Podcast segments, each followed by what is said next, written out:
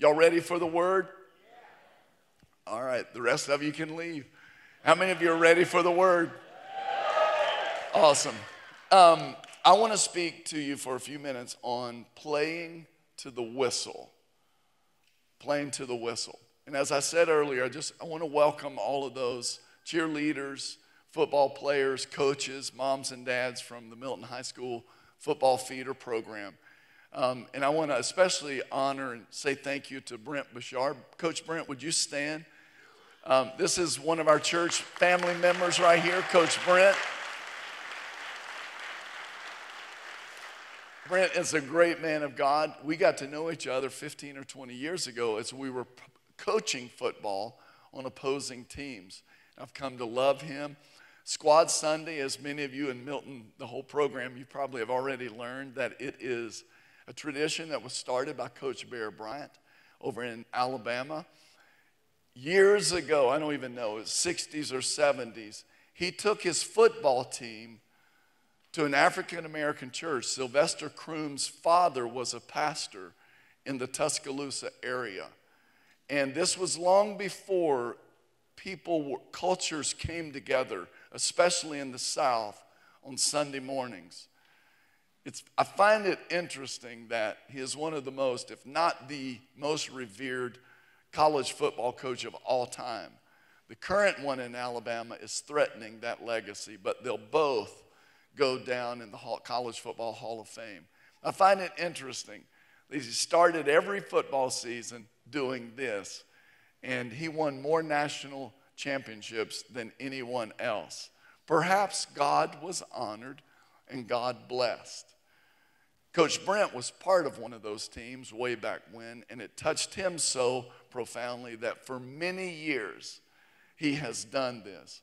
And so we are honored to have all of you and I welcome you as I want to share from God's Word on the idea of playing to the whistle. Now, football is an amazing sport. In my estimation, I've played football, I've played and coached football, I've played basketball, and I still play with some old Falcons and some former college players play basketball. Football is the greatest team sport there is for a number of reasons, and we'll talk about some of those. Um, our boys, uh, some of our fondest memories are the memories that we have on the football field. So many life lessons, more than you all will even be able to grasp right now as you're learning them. But in the years to come, you're going to look back and be amazed at the things that you learned playing football teamwork, how to come under authority, Listen attentively to a coach. Do what the referee says. Play by the rules. Work together. Overcome adversity. How to press through when you don't feel like you can go another down. How to make it through August practices when you are so thirsty you would drink anything liquid. Anything. Almost anything been that thirsty? And there's so many lessons that you're going to learn. Um, there were many of us growing up that football was an outlet for young men because it was like legalized disobedience. It was legalized fighting, bullying, and um, in fact, coaches teach you to play to the whistle. Um, and those who have a little dog in them, they go a second or two after the whistle. Anybody know what? Anybody got a little dog in you? You know what I'm talking about. And as long as the ref will let you, you do that. And if you don't play to the whistle, you can get your chin strap knocked loose. It can be a dangerous sport if you stop before the whistle. Um, Stone, who read the uh, worship declaration this morning, he was, it was his first year of football. Stone, his second year, started playing quarterback and was in the backfield. But his first year, he was a tight end. How many of you thank God for offensive linemen?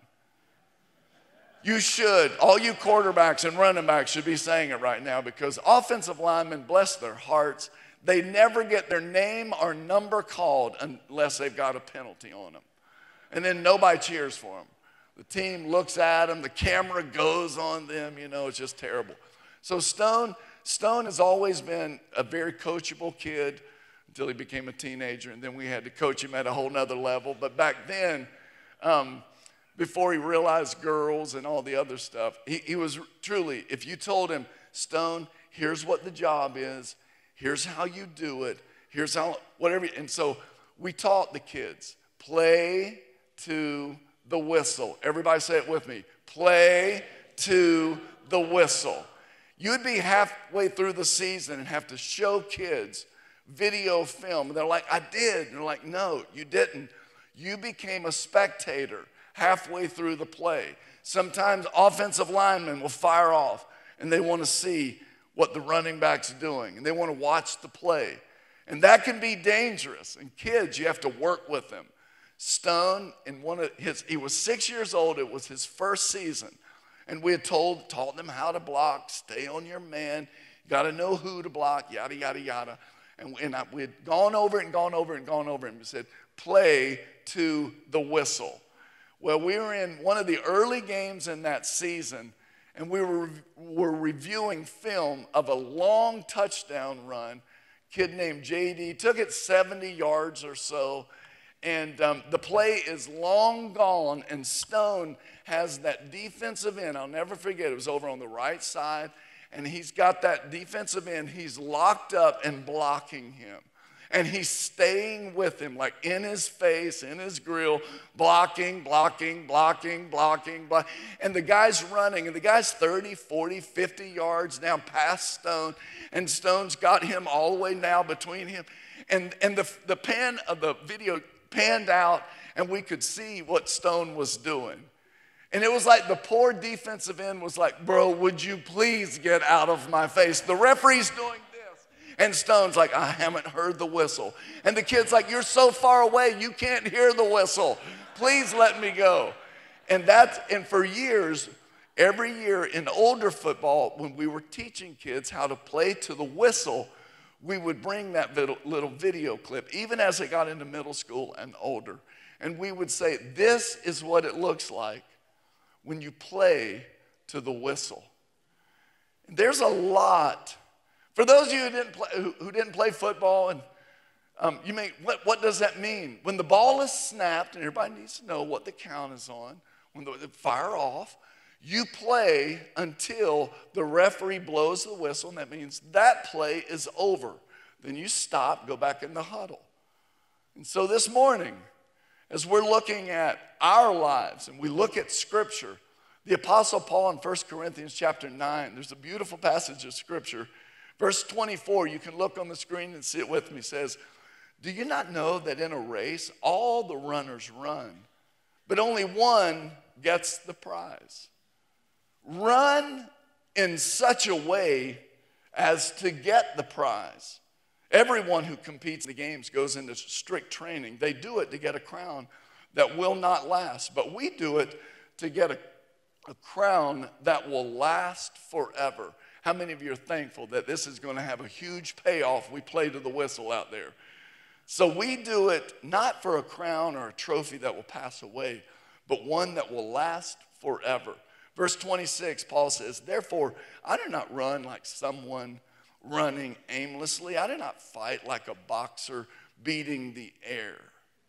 In a race, he says, everyone runs, but only one of the runners gets the prize. And Paul says, everybody listen, run in such a way to get the prize. Be in it to win it. Have the mentality that you're going all out, that you're going to give it everything you've got because you're running to win this thing.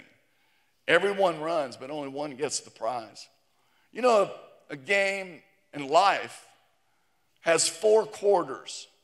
And the score at halftime is not really that important. I mean, it's great to be ahead or at least be within striking distance, but no one wins the football game at halftime. No one wins a game if they have more points at the end of, of three quarters. And the fourth quarter is often where a game is won or lost. They say about the Masters golf tournament, it doesn't even start until the back nine on Sunday. Because that fourth quarter, right before the, the final whistle sounds, Right before they crown the winner and who gets decide who gets to wear the green jacket. It's a different feeling. It's a different atmosphere when you're playing to win. We're in in our culture and in our lives, many of us, we're in a fourth quarter. And it's okay if you feel a little bit behind. There's still time on the clock. And you can pull this thing out. How many of you are going to decide you're going to keep playing until you hear the whistle sound? Paul says here, run to win. Get the prize mentality. Second thing he says, everyone who competes, they go into strict training. That's what's getting ready to happen in these football players and these cheerleaders. There's a lot of work that goes in to playing on the weekends. Ryan Kerrigan, I'm an old Washington Redskins fan, grew up in Northern Virginia, so, and I still call them the Redskins. Forgive me, hell to the Redskins, because I grew up in the 80s where Joe Gibbs won three Super Bowls, one of them in the early 90s. Ryan Kerrigan, it was just announced on ESPN, and it came across. I got a notification, notification, notification on my ESPN app that Ryan Kerrigan had decided to retire after 11 years in the NFL. Knee issues, his, his knee problems had made it easier for him to retire. He was a player who said, Football factored into every decision he made, down to what he ate for breakfast in the off season.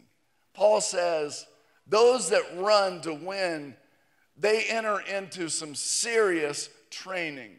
The third thing that we see in this passage is, as I mentioned earlier, they compete for a crown that won't last. The trophy, if you win it all, the Georgia Middle School Athletic Association trophy, and you're the champions, that'll be a great thing. Enjoy it.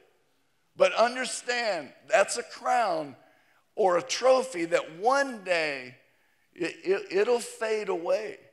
And Paul said, But we run, we compete for a crown that will last forever. And that's more important than football than championships. And so he said, the last thing, don't run aimlessly, verse 26.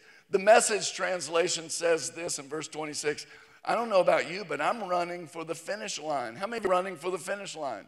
Come on, how many of you are running to finish? You're not just in the race, you, you know where the finish line is. I don't know about you, but I'm running for the finish line. I'm giving it everything I've got, everything I've got. No lazy living for me. I'm staying alert and in top condition. I'm not going to get caught napping, taking a play off, stopping and spectating when I'm supposed to be participating. You see, playing to the whistle effectively, play after play, gives you the greatest opportunity to win when the final whistle is sounded to end the game. To effectively play to the whistle consistently, you need to do these three things. And then I want to add one at the end. The first thing that you guys have to do, in all of us, in all of life, is you, number one, need to know your position. As I said earlier, football is perhaps the greatest team sport there is because, listen, it's 11 people doing 11 different things all at the same time. One great defensive coordinator said, to stop the offense, if you are a defensive player, all you have to do is one eleventh of the job. And if the other 10 will do their job, they'll have to punt and we'll get the ball back.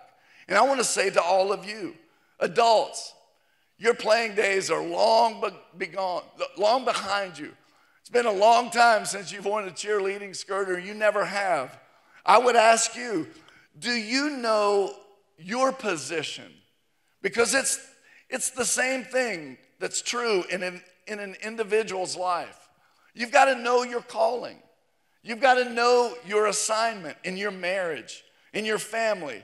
in your career, even in our church family, our church life, we need to know our assignment. It's important to know, to know your position, your calling in life. It's important for you to be in God's will, in your position. Do you know it?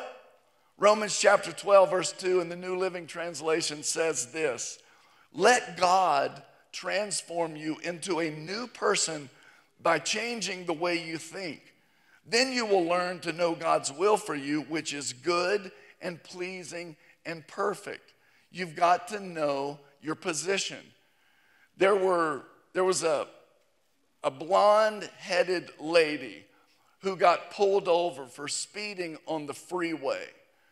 And um, she was pulled over by a female police officer who happened to be blonde as well. And when she walked up to the lady's car, she asked for her driver's license. And the lady who was driving, the blonde driver who was getting ready to get a ticket for exceeding the speed limit, she fumbled around her pocketbook and she couldn't find her license. And so she looked up nervous and she asked the police officer, What does it look like? She said, It's a little rectangle with a, a, a picture of you on it. And she, she found her little makeup mirror, uh, makeup mirror that happened to be rectangle. And she's like, Oh, wow, that's there it is. And so she looked at it and she handed it to the officer. And the officer looked at it and saw herself and she handed it back and she said, Okay, you're free to go. I didn't realize you were a police officer, too.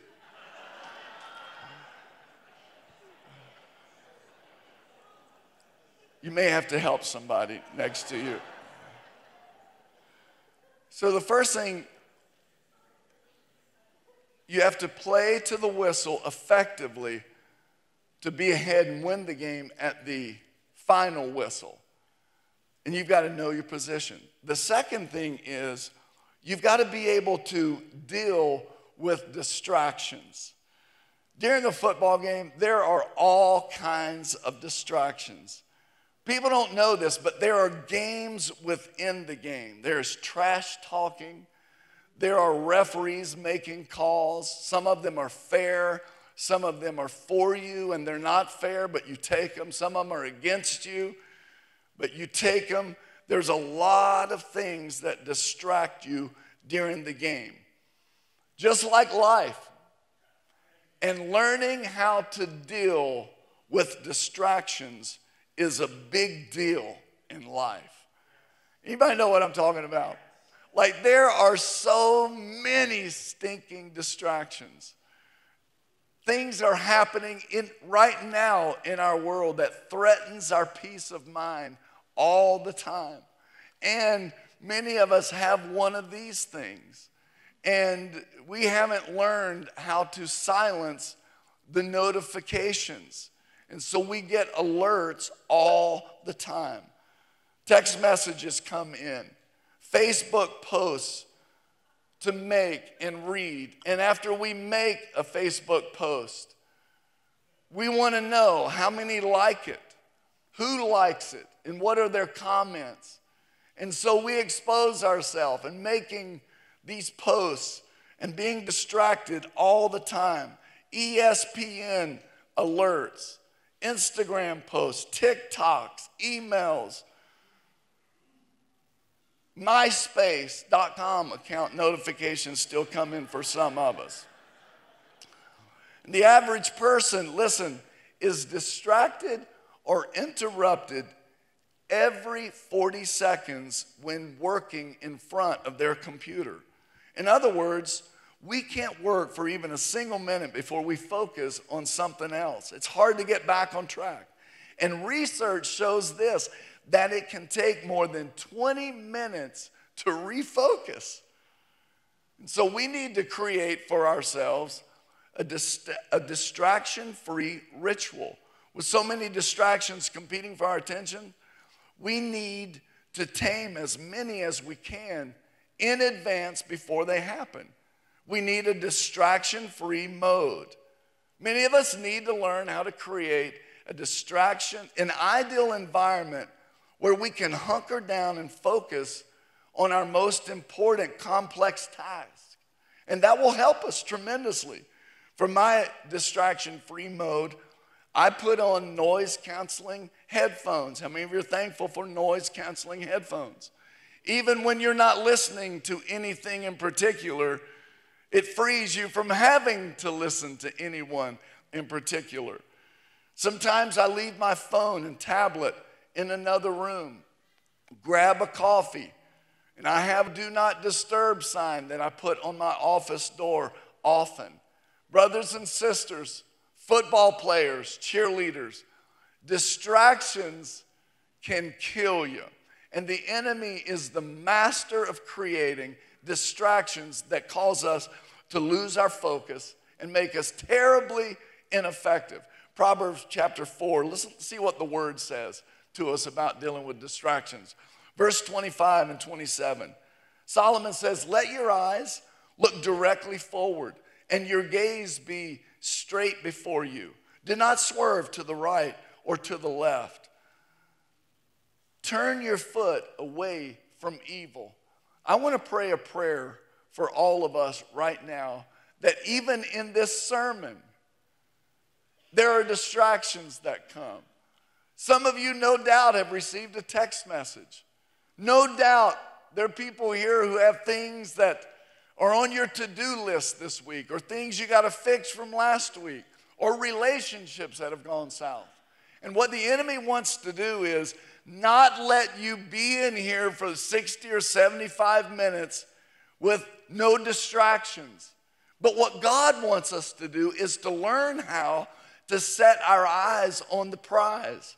And we need, as North Atlantans, to be able to get a few minutes distraction free where we can focus on the goodness of God, the love of God, so that we can enjoy the presence of God.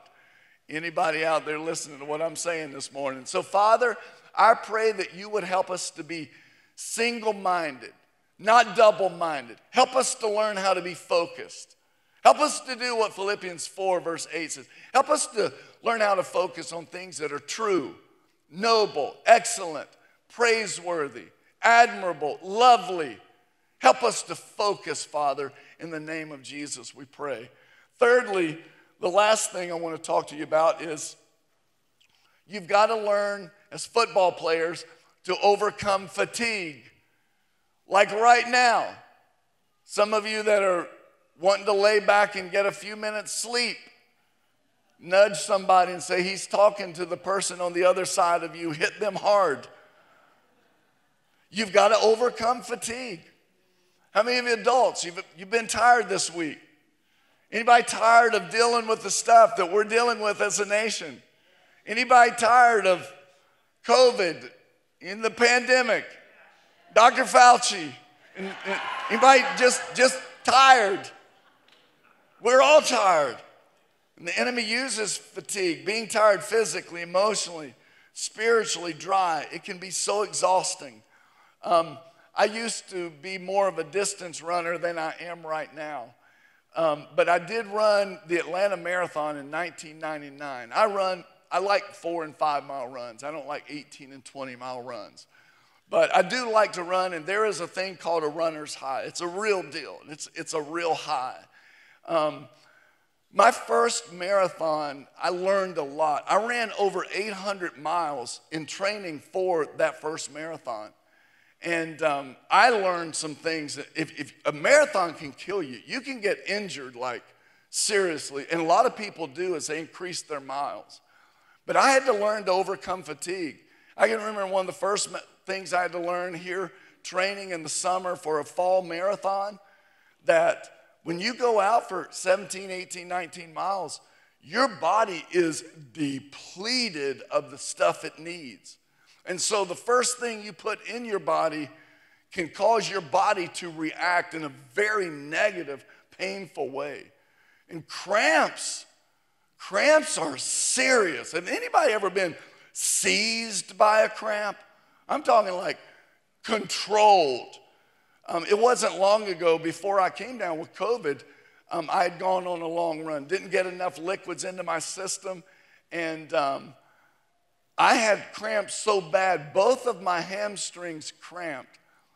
that I passed out while Candace was trying to hold me. I hit my head on our nightstand. It was like crazy. You know, being fatigued, you, you got to learn how to keep your body strong. I know y'all are looking at me like, you, you needed a coach. I know, I did. I didn't have one.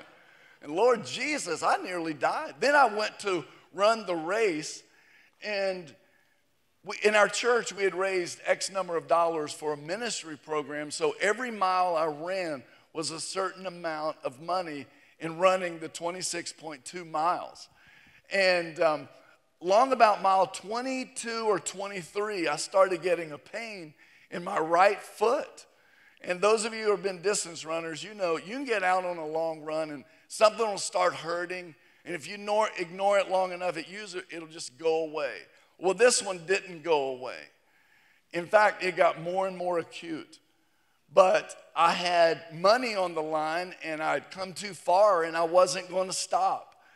But I can remember on many of my long runs, hear me, brothers and sisters, many times in running a marathon, you have got to tell yourself to not quit.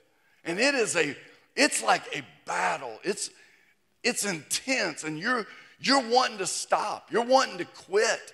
Happens to football players. And on that run, I was like, I, I can't quit. But I, I began to labor more and more and more and more and, and I slowed my pace way down, but I was like, I, I, I can't stop. I have to finish this race. And so I finished it. And Candace and the family and some extended family were there at the finish line down by the old Turner Field. And I limped myself to the car and I realized this thing, something as serious has happened. And what was it? First time in my life at what, 31 years old, I think I was, 34 years old, something like that half my age, long time ago when I could run. And uh, they had to take me to the hospital. The third metatarsal in my foot, I had broken it. It was a stress fracture. But I had pressed on and made it through. There's some of you here today. There's things that, there's pain that you're having to, to negotiate with. Some of you football players, the longer you play football and you get into the older, more advanced years of playing football, there's going to be moments where your coach will have to pull you out to help you find a pace where you can make it. But you've got to overcome fatigue. Some of you in your marriage, your marriage is fatigued. Some of you in your walk with Jesus, you're just exhausted. And many of us, right now. And I'm speaking to some people in this morning, I, in, the, in this room this morning. I know we've got Squad Sunday happening, and some of you are here for the first time. And you, and you weren't planning for a message to get up in your grill. You, you weren't planning to hear from God. But the Lord wants you to know that you're here by design. Your kid may be a cheerleader, but your marriage is exhausted. You, you, you were you just wanted to come here get the t shirt. This is how we kick off the football season. But the Lord is here to let you know He's in your corner. Don't quit, don't throw in the towel. There's hope for that marriage. You may be here dealing with financial stuff. There may be bankruptcy. There may be an industry or your the job you've had for 25 years, it looks like it's coming to an end, and you're just fatigued.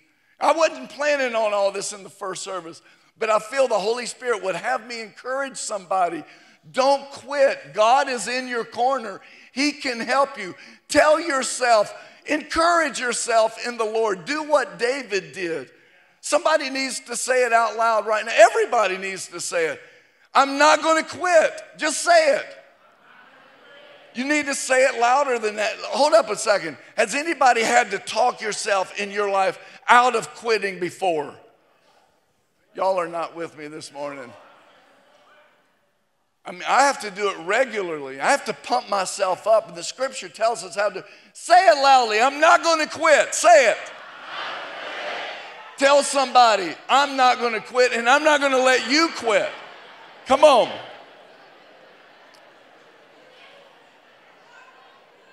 I hear you. Now, 1 Samuel 30, verse 6. I don't have time to get all the way down in on this and explain it, but I want us to, I want to put some, a, a few verses of scripture in your spirit this morning so that you can meditate on them. And it will bring life and direction and strength for you. 1 Samuel chapter 30, verse 6. Moreover, David was greatly distressed. He was a king. The people spoke of stoning him. For all the people were embittered, each one because of his sons and daughters. There was a, there was a war going on, and he had their sons and daughters involved. They didn't like it. The Bible says, but David strengthened himself in the Lord his God. Psalm 42, verse 5. Again, we see David.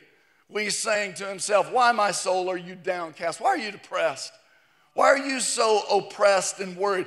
Why so disturbed within me? Put your hope in God, for I will yet praise him, my Savior and my God. And there's a reward if you can work through that temptation to quit. Paul said in Galatians 6, You will reap a harvest if you don't give up. Daniel chapter 7, verse 25. Daniel sees, listen, the end times, the last days that we are living in right now. Verse 25, he says this about Satan He shall wear out the saints of the Most High God. Brothers and sisters, hear me. We need some stick to itiveness do you know that stick to itiveness is now a word in the dictionary? It means dogged determination. How many of you know sometimes it takes dogged determination to make it through a season when you want to give up? We need some stick to itiveness. Now, speaking about playing to the whistle, hear me. The average NFL game lasts three hours and 12 minutes, and the ball is in play for 11 minutes of action. The Wall Street Journal is the one that did the research, and its analysis found that an average NFL broadcast spent more time on replays, 17 minutes, than on the plays. An average play lasts four seconds. And the longest plays in most football games, unless you're coaching six years old, six year old, and it's an 80 yard run, sometimes that's like 42 seconds. But the average high school, college, and NFL, the longest plays are from 8 to 11 seconds. And so there's seasons and there's moments for us to win and to be victorious on the last whistle, we've got to be able to hyper focus in those four second segments, sometimes eight, nine, 10, 11 seconds.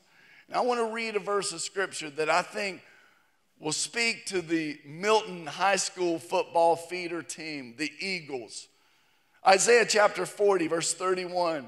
And may every one of us here today May we have ears to hear what the word says. A very familiar passage of scripture says, But those who wait for the Lord, look what the Amplified Version says, who expect, who look for, who look up, get it? Something good is going to happen to you. Y'all out there? Who expect, look for, and hope in. That's what it is to wait for. Shall change and renew their strength and power. They shall lift their wings and mount up close to God as eagles mount up to the sun. They shall run and not be weary. They shall walk and not faint or become tired. In Jesus' name, Lord, help us to trust in you, to wait on you, to put our hope in you, that you will renew our strength and we will overcome the fatigue. We will not be taken out by the distractions and we will know our assignment and fulfill it. 1982, you may have heard this story. Steven Callahan was crossing the Atlantic alone in his sailboat when it struck something and sank. He was out of the shipping lanes and floating in a life raft alone.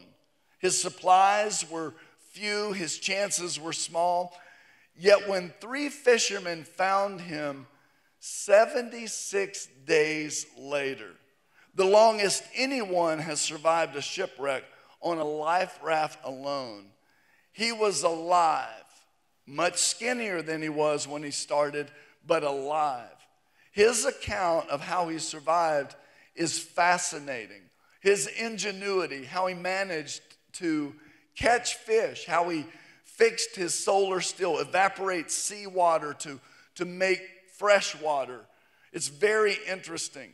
But the thing that catches my eye was how he managed to keep himself going when all hope seemed lost, when there seemed no point in continuing the struggle, when he was suffering greatly, when his life raft was punctured and after more than a week struggling with his weak body to fix it, it was still leaking air and wearing him out to keep pumping it up. He was starved. He was desperately dehydrated. He was thoroughly exhausted. Giving up would have seemed the only sane option. When people survive these kind of circumstances, they do something, he writes and tells us, with their minds that gives them the courage to keep going. Many people in similarly desperate circumstances give in, or people go mad, insane. Something survivors do with their thoughts helps them find the guts to carry on in spite of overwhelming odds. I tell myself, I can handle it wrote Callahan in his narrative. Compared to what others have been through, I'm fortunate. I tell myself these things over and over and over, building up fortitude. I can handle it. So, here, coming to us from this extreme edge of survival, are words that can give us strength this morning.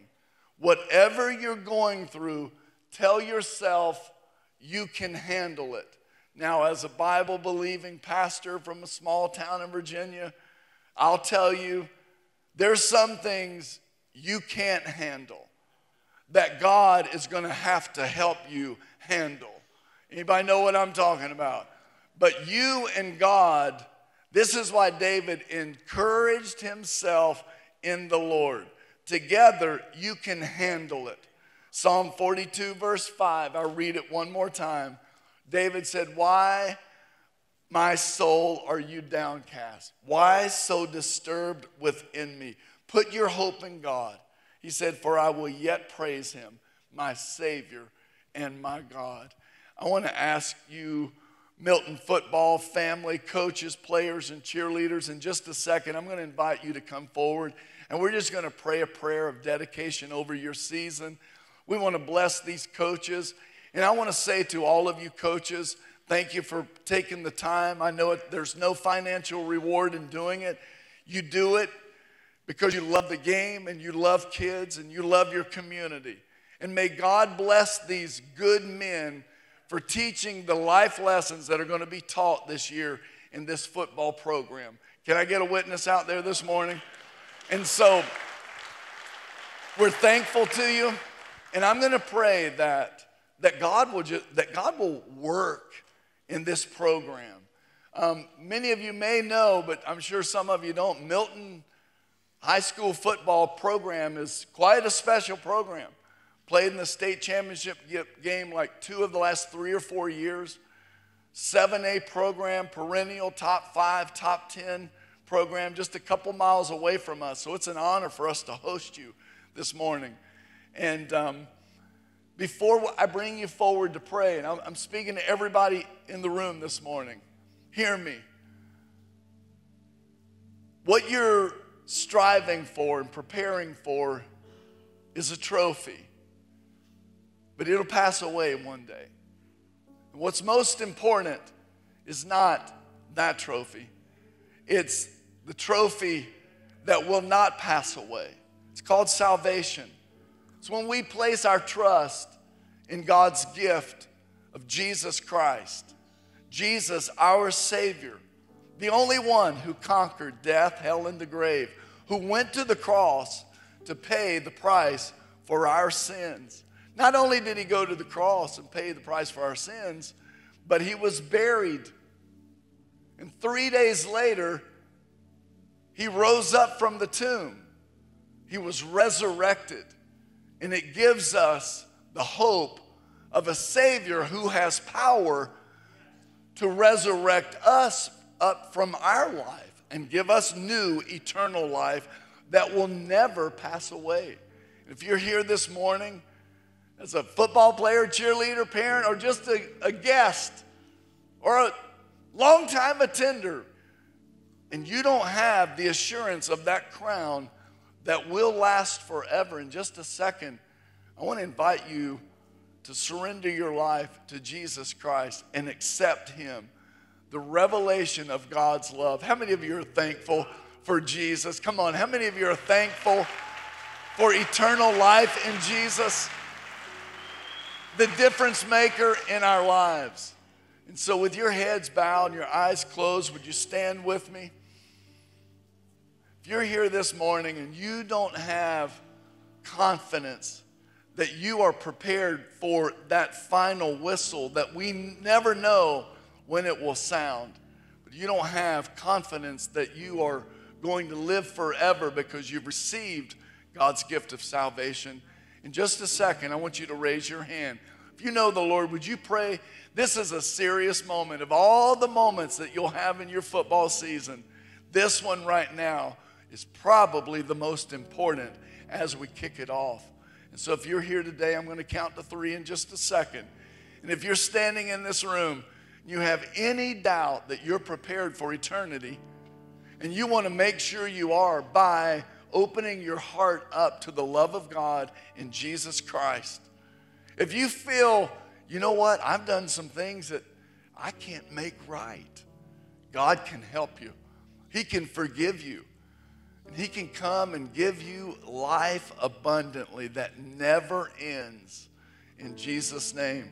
If you're standing here today and you want that promise of the abundant life, on the count of three, I just want you to raise your hand in Jesus' name. Father, give us spiritual liberty and freedom in this room. Raise your hand on the count of three. One, two, three. Just raise your hands. God bless you. God bless you. Many hands going up.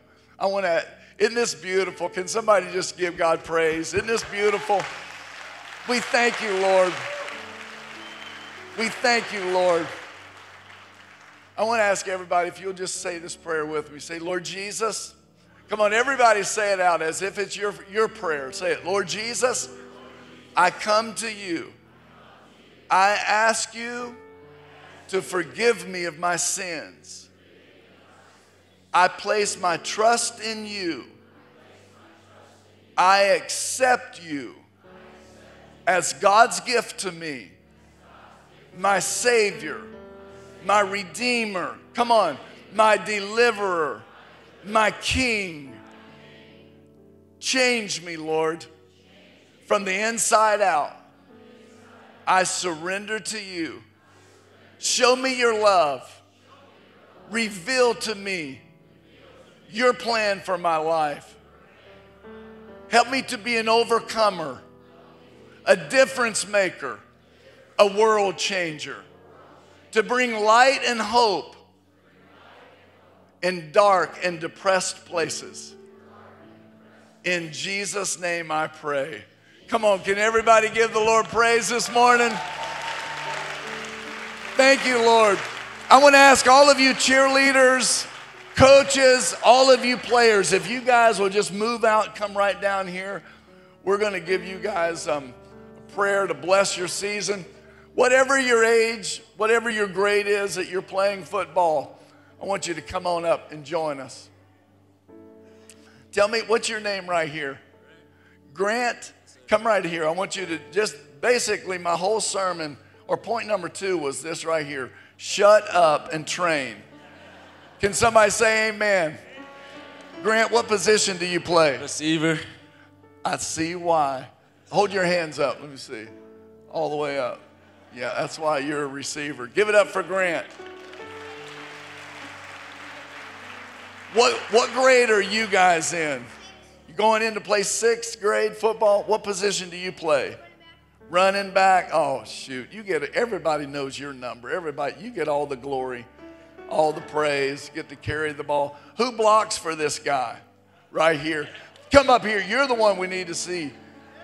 Tell, what position do you play? Center. Center. You got to get it to the QB at the right time without fumbling it right. What's your name? Nate. Nate. What's your last name? Link. Hey, Nate Link, if you never get called your number this season, we're going to start with an offensive lineman, number 60. And it's not a holding penalty, it's not offsides, it's not unsportsman. It's a pretty good start. Nate Link, number 67. Come on, ladies and gentlemen. Awesome. Come on up here. Tell everybody your name. Denton Carter. Ladies and gentlemen, Army, right? Yes, retired Army. Retired Army, man of God. Come on over here, Denton. Denton has been in service with us. He has written books. This is a great man of God, spent years in the Army and um, is retired now, lives here in North Atlanta. You even moved up to Forsyth County, didn't you? Uh, yes, I did.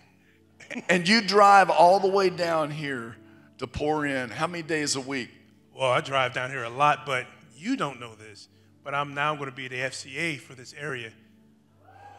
FCA director for this area? Yes, sir. How awesome is that?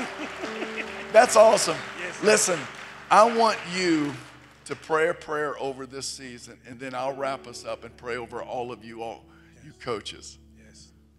If you bow your heads with me, dear Heavenly Father, we come to you with holy boldness, asking that you t- continue to place your hand on every player, every coach, every parent, every influence that these players and athletes and cheerleaders and coaches were encountered, Father. We ask that you continue to allow your grace to be upon them, that they could be able to shine, not just to show who they are, but to be a representation of who you are. So they can see that it's cool to be a football player and to represent Jesus Christ. That it's cool that I can do the right thing being represent Jesus Christ. Father, we ask that anybody who is going through anything throughout the season that's going on right now, that they can lift it up to you right now, God. Because we know that you are the finisher of our faith and you can solve any issue that we have before us. Father, we see how the world is going, but we will stand firm saying that we will follow you. And Father, we ask for a special prayer that as they go through this season, that there's no serious injuries, that there's nobody that will be hurt enough that they cannot participate. But Father, most of all, we ask that as we go through the year, that somebody would see one of these many, many children and say, I want to follow Jesus just like you. So, Father, we say thank you for everything that you have done and what you're going to do. And everybody says, We give you honor, we give you glory, and we say thank you in Jesus' mighty name. And we all say, Amen. Amen. And Father, I pray over these coaches, every one of them, that you would use them. For the time that they give and sacrifice these kids, this football program, I pray, Lord, you would return it in their, in their families, with their own children, in their marriages, their professional pursuits. We pray that you'd bless them. And I especially thank you this morning for Denton, for Coach Brent. I pray, Lord, that you would keep your grace on their lives, use them in a magnificent way. And I pray over this season for these players these cheerleaders, what's about to happen the next three months plus. They're spending so much time together. You're going to make them a family. And I pray for those who have received you. Come on, brothers and sisters. I pray, Lord, for these sons and daughters of yours that you would reveal your love to them in many ways, Lord God. Seal them according to Ephesians 1:14. Seal them by your spirit. Put people in their lives to point them to you, to encourage them in their faith. In Jesus' name we pray. And everybody said, Amen. Amen. Now may the Lord bless all of you, keep you, make his face shine upon you, be gracious unto you, may lift his countenance upon you, and give you peace. In Jesus' name. Everybody say, I receive it. God bless y'all. Have a great afternoon, a wonderful week.